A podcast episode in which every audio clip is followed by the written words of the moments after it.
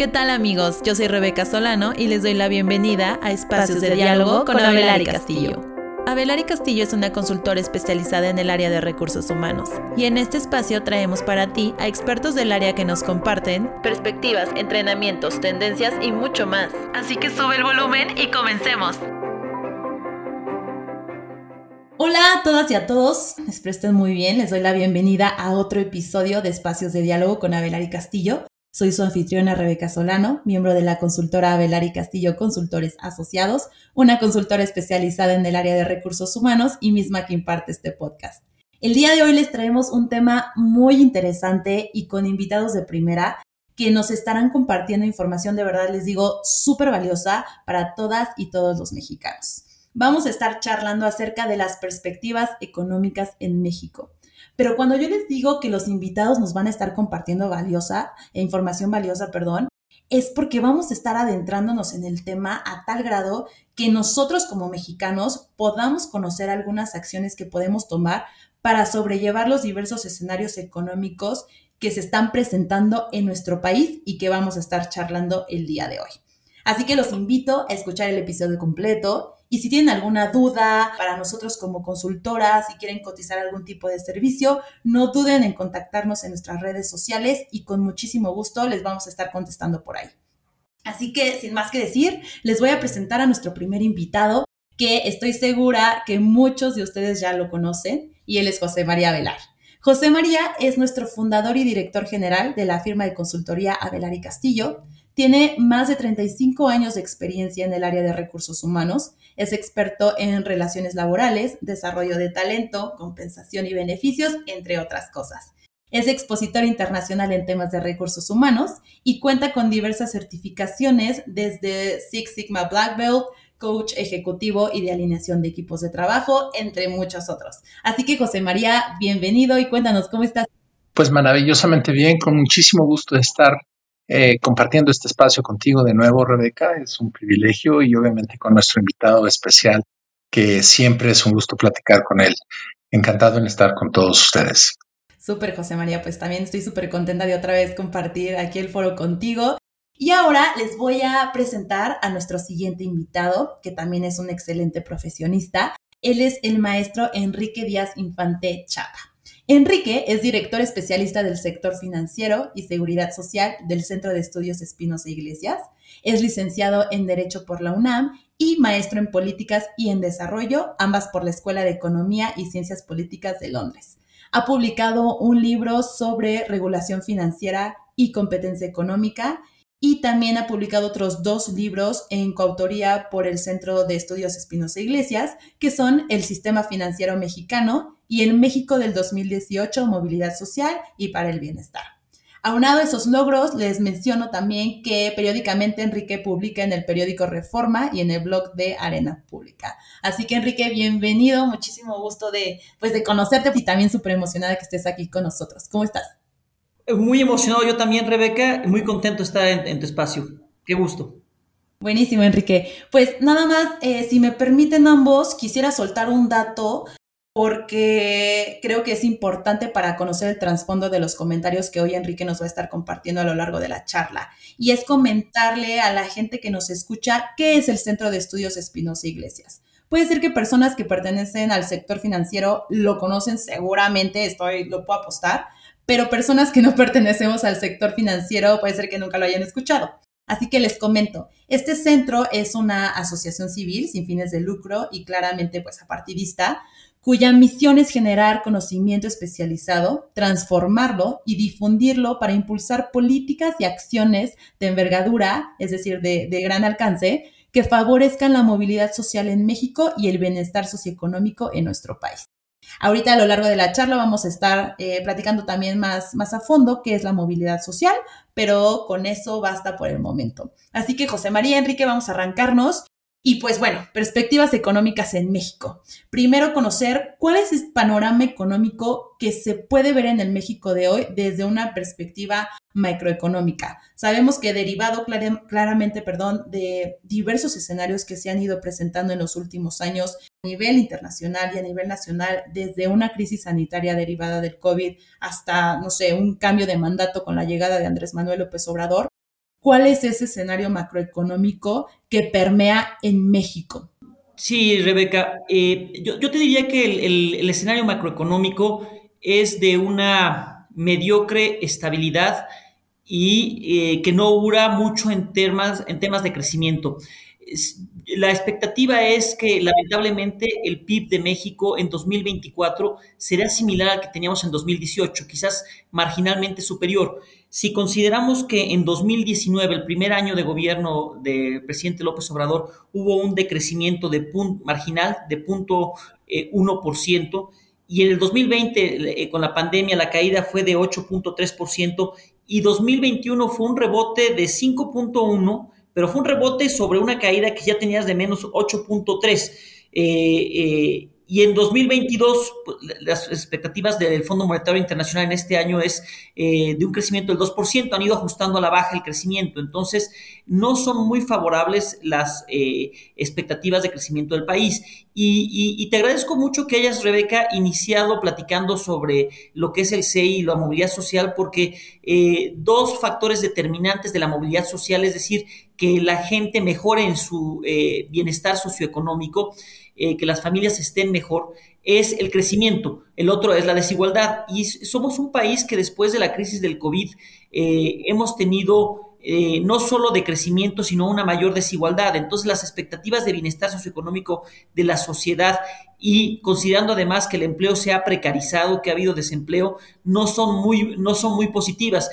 Lamento dar estas noticias, Rebeca, me gustaría hacer, traer mejores expectativas, pero eso es, esa, es, la realidad del país. Lo que nos nos ha ayudado hasta ahorita ha sido el TEMEC, este, el, tratado que de alguna manera sigue manteniendo una estabilidad eh, eh, del país y que la demografía y la integración que tiene México con el, con el, mundo lo hacen ser todavía un tanto atractivo y el comparativo con otros países eh, hacen que México no luzca tan mal, pero la verdad es que podría irnos mucho mejor ahorita en, en la coyuntura del pleito China-Estados Unidos y nosotros estar captando toda esa inversión y no está llegando, no estamos haciendo lo que tenemos que hacer, no estamos haciendo nuestra tarea Y como mencionas, Enrique, y gracias por tu aportación, la realidad del asunto es que es eh, realmente preocupante que tengamos un crecimiento tan limitado eh, en las prerrogativas internacionales y que el actuar de nuestro gobierno no nos lleve a ningún lado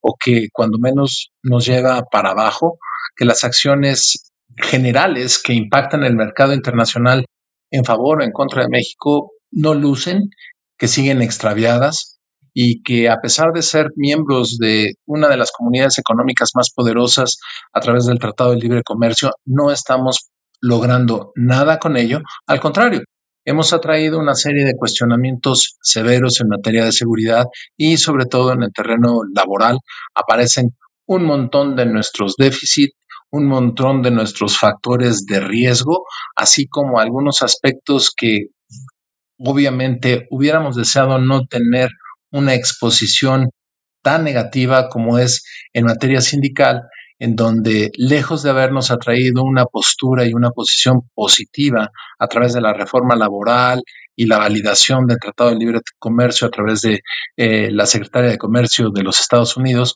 lo que ha ocasionado a algunos pues personajes de nuestro actuar y nuestro foro teatral mexicano como son el senador Napoleón eh, pues evidentemente nos lleva en el sentido opuesto, en donde no nada más nos denuncian ellos ante autoridades norteamericanas eh, cosas que son de conveniencia particular de ellos, en beneficio personal de su sindicalismo y obviamente en perjuicio de las empresas, de los trabajadores y de nuestra imagen internacional en materia laboral. Totalmente. Y desde una perspectiva de trabajadora, creo que mm, lo dijeron muy bien, es, es muy triste ver cómo el país no crece, la desigualdad aumenta y también cómo se permean todos esos aspectos sin, ni siquiera ya tanto internacionales, ¿no? Más de decisión nacional, como lo mencionabas, José María, eh, en nuestras vidas del día a día. En temas de, de, seguridad, lo estamos viendo en el México de hoy, ustedes ponen las noticias y la inseguridad está a tope. La verdad es que me siento súper insegura, eh, se ven estos temas nosotros como consumidores, por ejemplo, cuando también salimos al supermercado a comprar algo, se nota en aspectos de nuestra vida, en la inflación, cómo todos estos temas ya nos perjudican no solamente en una decisión de nuestra semana, nos, nos, nos, perjudica en todos los días de la semana con diversas acciones que realizamos. Así que me gustaría que me compartieran ya un poquito más definido cuáles son esos aspectos microeconómicos que estamos encarando nosotros los mexicanos debido a las situaciones y a las decisiones que nuestro Estado está tomando o las acciones que se viven de manera internacional, que al final pues México ya no puede eh, tomar mucho punto de partida. Pero ¿cuáles son esos aspectos que, que nos perjudican a nosotras y a nosotros como mexicanos? Mira, Rebeca, qué, qué, bueno que tocas el punto. O sea, aterrizándolo a lo micro y a lo que afecta a las familias, pues lo primero es, yo diría, la inflación. Eh, lamentablemente, la inflación está en niveles de 7.45% en el país. Estamos marginalmente abajo, esto es increíble, de la que se tiene en Estados Unidos, que está en 7.9, casi 8%. Entonces, lo primero que yo te diría que está pegando mucho es el tema inflacionario. Y aquí la guerra eh, Ucrania-Rusia, el trigo, estamos hablando del, del granero del mundo, ellos producen el 30% del, del trigo eh, eh, a nivel mundial, pues eso ha disparado los, los precios. También, evidentemente, el precio del petróleo se ha ido a la alza y estamos en casi 100 dólares por barril, marginalmente abajo de, eso, de ese número. Entonces, todo esto está generando una inflación eh, muy fuerte. Ahora, otra cosa que también pega a las, familias, y ya no necesariamente en lo económico, pero sí tiene que ver, y que lo tocabas también, es el tema de, este, de la inseguridad. Eh, eso, ya llevamos 110 mil muertos, 90 mil desaparecidos en lo que van del sexenio. Eso, esto es eh, inaudito. Entonces, eso también roba seguridad a las familias, roba seguridad a la gente de estar por las calles este, con tranquilidad y eso también diezma el, consumo. Debe tener algún impacto. ¿Qué otros aspectos este, pegan?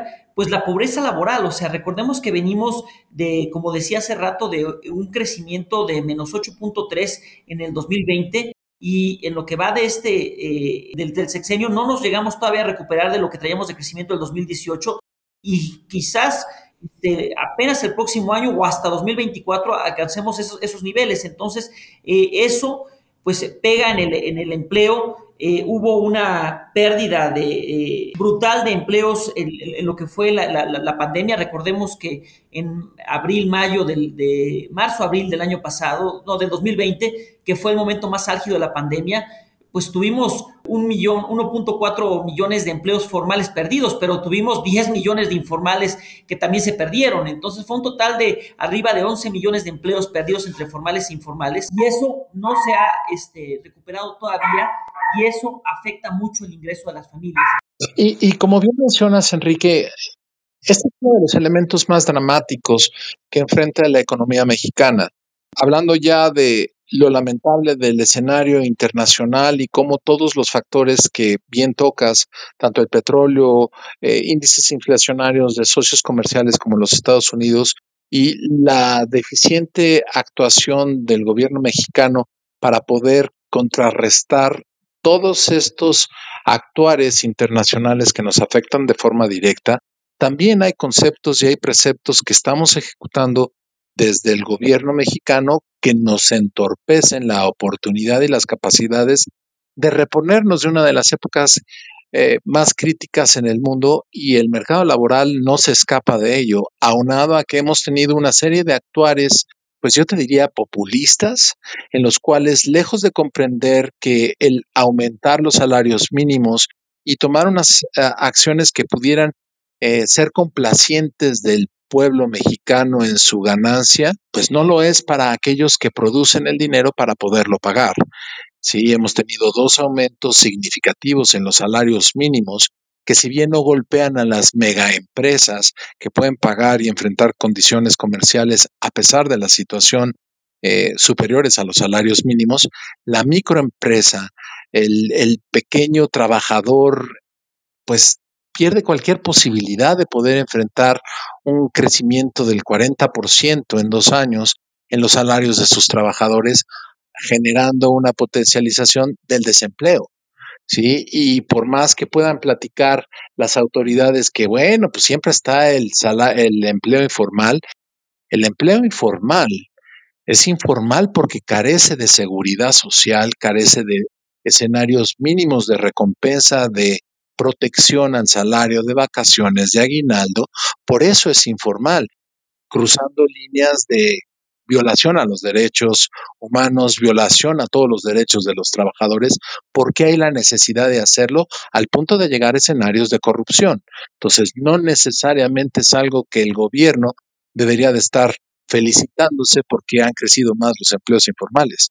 Esa es una pobre disculpa al entenderse que el principal promotor de una legislación laboral y una protección al trabajo formal, bien remunerado, cumpliendo todas las leyes, es uno de los investigadores del, del Estado. Es lo que el Estado debería de estar procurando, no felicitando a, la población por estar creciendo los empleos informales, lo cual es realmente contradictorio de su papel.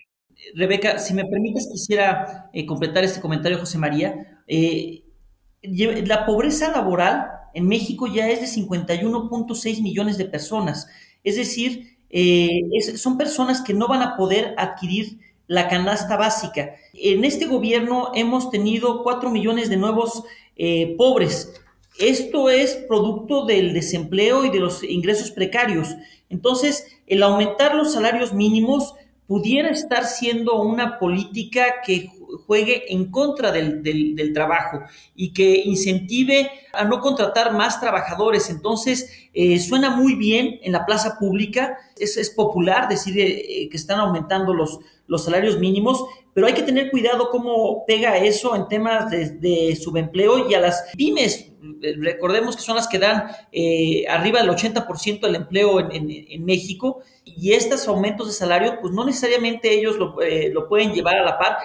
Entonces, esto va aumentando eh, el desempleo, la informalidad o la precarización del empleo creo que la visión de un Estado social no es mala. Hay, hay países muy importantes, ejemplo Alemania, que tiene un Estado social, que es un país primermundista.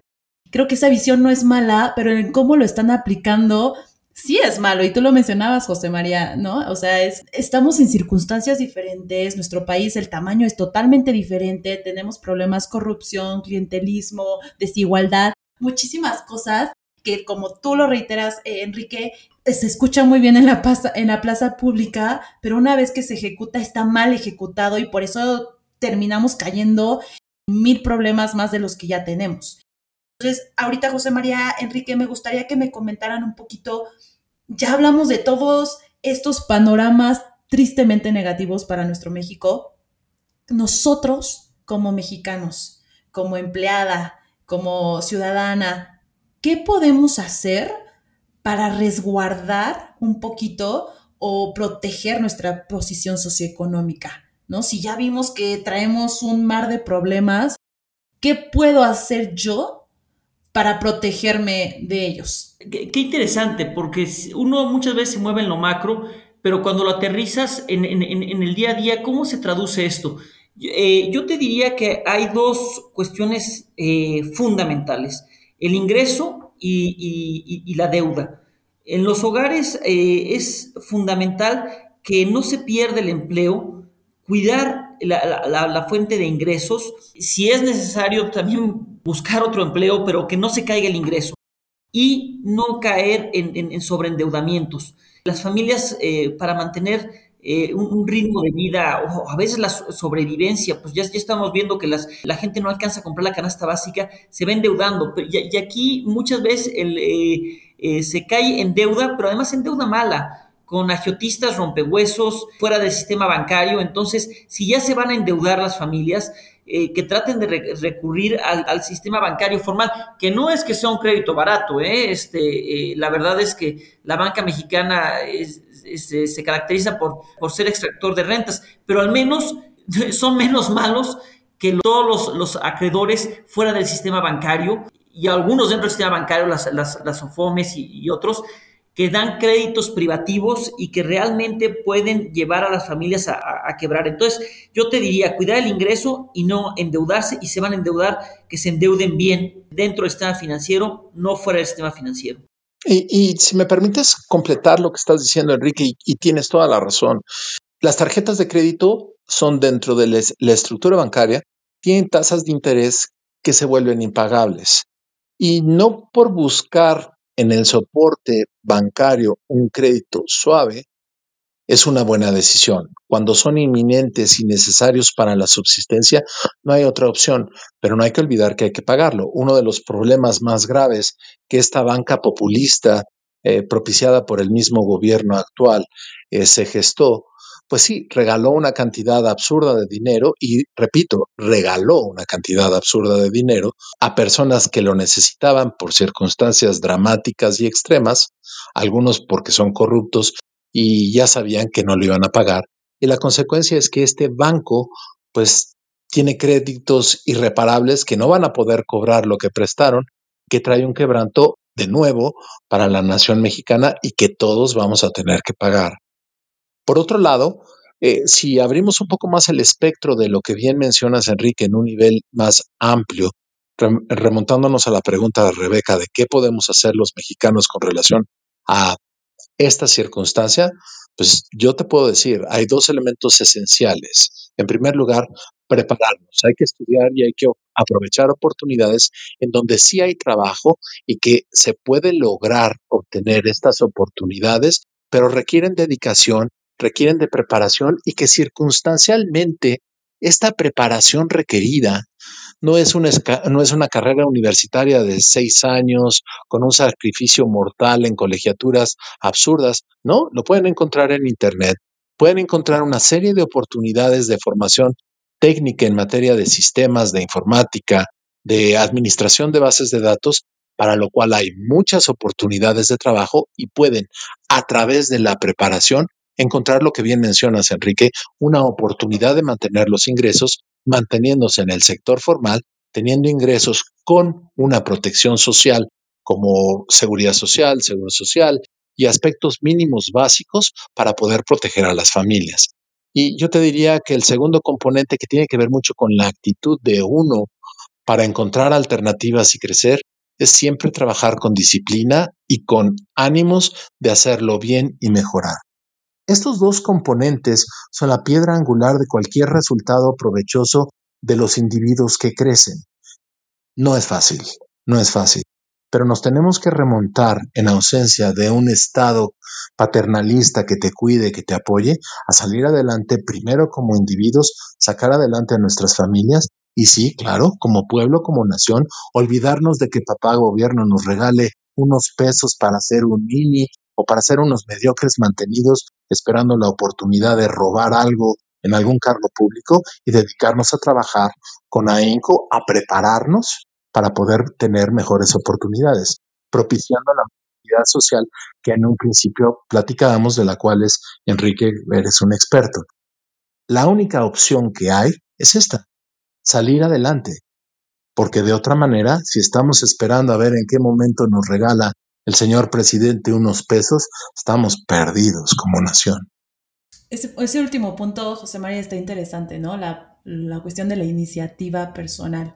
Ahí nos podríamos meter hasta temas culturales, pero sí, creo que es un gran mensaje para toda la gente que nos escucha, que tenemos una responsabilidad nosotros no solo con nosotros, sino también con nuestras familias y al final con nuestra nación, con nuestro país, y que cada quien haga lo que le toque hacer. Y por último, me gustaría que me comentaran cómo ven una perspectiva económica para el México del mañana. Un México de dentro de dos años, ¿qué va a pasar? Ya lo mencionabas un poquito, Enrique, al principio, ¿no? La parte de, del pronóstico del PIB y todo, todas esas cuestiones, pero ya habiendo tomado estos puntos más micro y también macro, ¿cómo ven el escenario para los mexicanos dentro de este par de años? Mira, aquí, eh, Rebeca, lo que es una realidad es que somos una sociedad que está envejeciendo y estamos envejeciendo aceleradamente. Ya nos acabamos el, bono eh, demográfico, eh, nos quedaron algunos años. Entonces, ¿cómo lo veo hacia, hacia adelante? Pues por un lado, envejeciendo. Dos, un país que no está haciendo inversión. Entonces, un país viejo y sin crecimiento por falta de inversión. Pero la parte que yo te diría que sería muy positiva si eh, entendemos eh, nuestra perspectiva futura, y esto lo ligo con el inicio de la conversación, que hablaste de las mujeres y cómo se ve eh, la canasta básica, la inflación y en el mercado. Mujeres, mujeres, si ya nos acabamos el bono demográfico, nos queda el bono de género.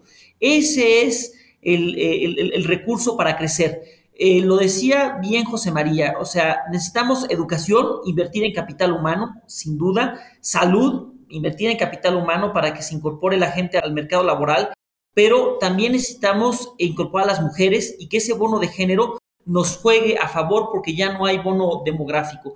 ¿Cómo lo veo este, eh, eh, hacia adelante? Mira, como te adelantaba, lamentablemente sin inversión no hay crecimiento y este sexenio se ha caracterizado por comerse los ahorros, los guardaditos, y no, no está generando inversión. Hay que lo único que yo te diría que le reconocería a este gobierno es que hasta el momento no ha disparado el déficit público, es decir, la deuda no se ha disparado, pero si no hay crecimiento, necesariamente la relación de, deuda a PIB va, a ir creciendo. Entonces yo veo un final de sexenio complicado, sin una reforma fiscal que te dé un espacio fiscal, sin crecimiento, con un bono demográfico acabándose, una sociedad envejeciendo. Entonces, lo que necesitamos forzosamente es pues, eh, atender el llamado que hacía José María, o sea, eh, concentrarnos en la educación, en la educación de uno, concentrarnos en, estar preparados para integrarnos al mercado laboral y, tomar decisiones personales que nos permitan mejorar nuestro bienestar socioeconómico. Cerraría con un mensaje eh, de, la casa del Centro de Estudios Espinosa Iglesias, o sea, si no hay salud, si no hay educación, la gente no se puede incorporar al mercado laboral. Si no hay crecimiento y hay desigualdad, no hay movilidad social, no hay bienestar socioeconómico. Entonces, necesitamos enfocarnos a la educación eh, y a la salud para que la gente se pueda incorporar al mercado laboral y en lo personal, en nuestras familias, concentrarnos en mejorar nuestras capacidades para poder eh, adaptarnos a un mercado dinámico e integrarnos al mercado laboral. Con eso yo cerraría de mi parte, Rebeca. Y, gracias, Enrique. Muchísimas gracias por las perspectivas porque nos amplían un escenario de realidad. Y este es uno de los elementos más importantes que uno como jefe de familia, como estudiante, como persona, ¿sí? hombre o mujer, sí, y como bien lo comentas, no debe existir una discrepancia, una diferencia. El norte se caracteriza por mujeres trabajadoras que sacan adelante la familia porque los maridos salieron fuera del país a buscar otros horizontes que le puedan proveer oportunidad a esta familia. Y la mujer trabaja para mantener a los hijos y para mantenerse y para tener un escenario necesario en las condiciones que sean. Y este es una necesidad obligada. Y lamentablemente estamos en una necesidad obligada todos los mexicanos, porque al no tener un soporte de estructura gubernamental, eh, procesos económicos que vean que van a abrir oportunidades, inclusive eh, que ni siquiera propicia salud y tampoco educación, satanizando estas actividades como, pues esos son privilegios y quien quiere crecer son, son oportunistas y de hacerlo de una manera peyorativa, pero es nuestra obligación es lo que debemos de buscar como individuos, oportunidades y tener la certeza de que si nosotros no lo intentamos y no lo hacemos en una forma dedicada, disciplinada y honesta, no tenemos oportunidad como país, no tenemos oportunidad como individuos y no tenemos oportunidad como familia. Por lo tanto, la recomendación es, pues amarremos nuestros, nuestros pantaloncitos y pongámonos a buscar una alternativa de cómo prepararnos y buscarle.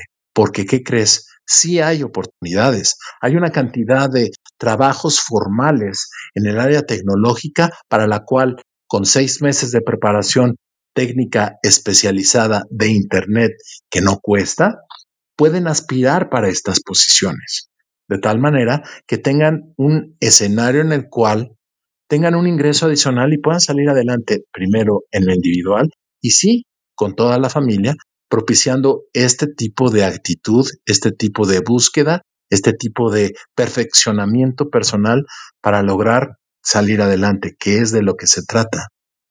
Retomo el, llamado de José María de no confiarnos del asistencialismo, el asistencialismo que practica eh, bancos como el Banco del Bienestar, este gobierno que su política social es de orden asistencialista, eso no nos va a ayudar.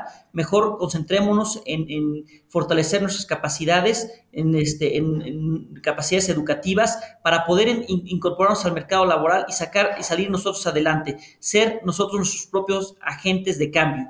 Eso sería mi, llamado. De otra manera, no vamos a poder tener movilidad social en lo personal y eh, transmitirla a nuestros hijos.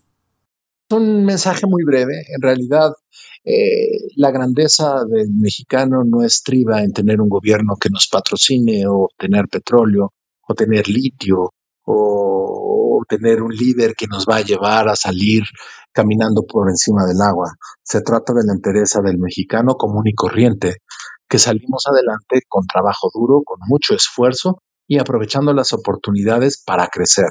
Y de eso se trata. Crecer es salud, crecer es estabilidad personal, oportunidades para los hijos, es educación, es tener un techo que te proteja. ¿Sí? Y salir adelante. De eso se trata y en eso estamos. Y todos estamos dispuestos a ayudarnos para salir adelante. Pues no me queda más que agradecer a toda la gente que nos acompañó a lo largo del episodio y nos despedimos de todos ustedes. Les mandamos un gran saludo y esperamos que tengan una excelente tarde. Hasta la próxima. Bye bye. Para solicitud de servicios, contáctanos por nuestras redes sociales o visita nuestra página oficial www.abelarcastillo.com. Hasta la próxima.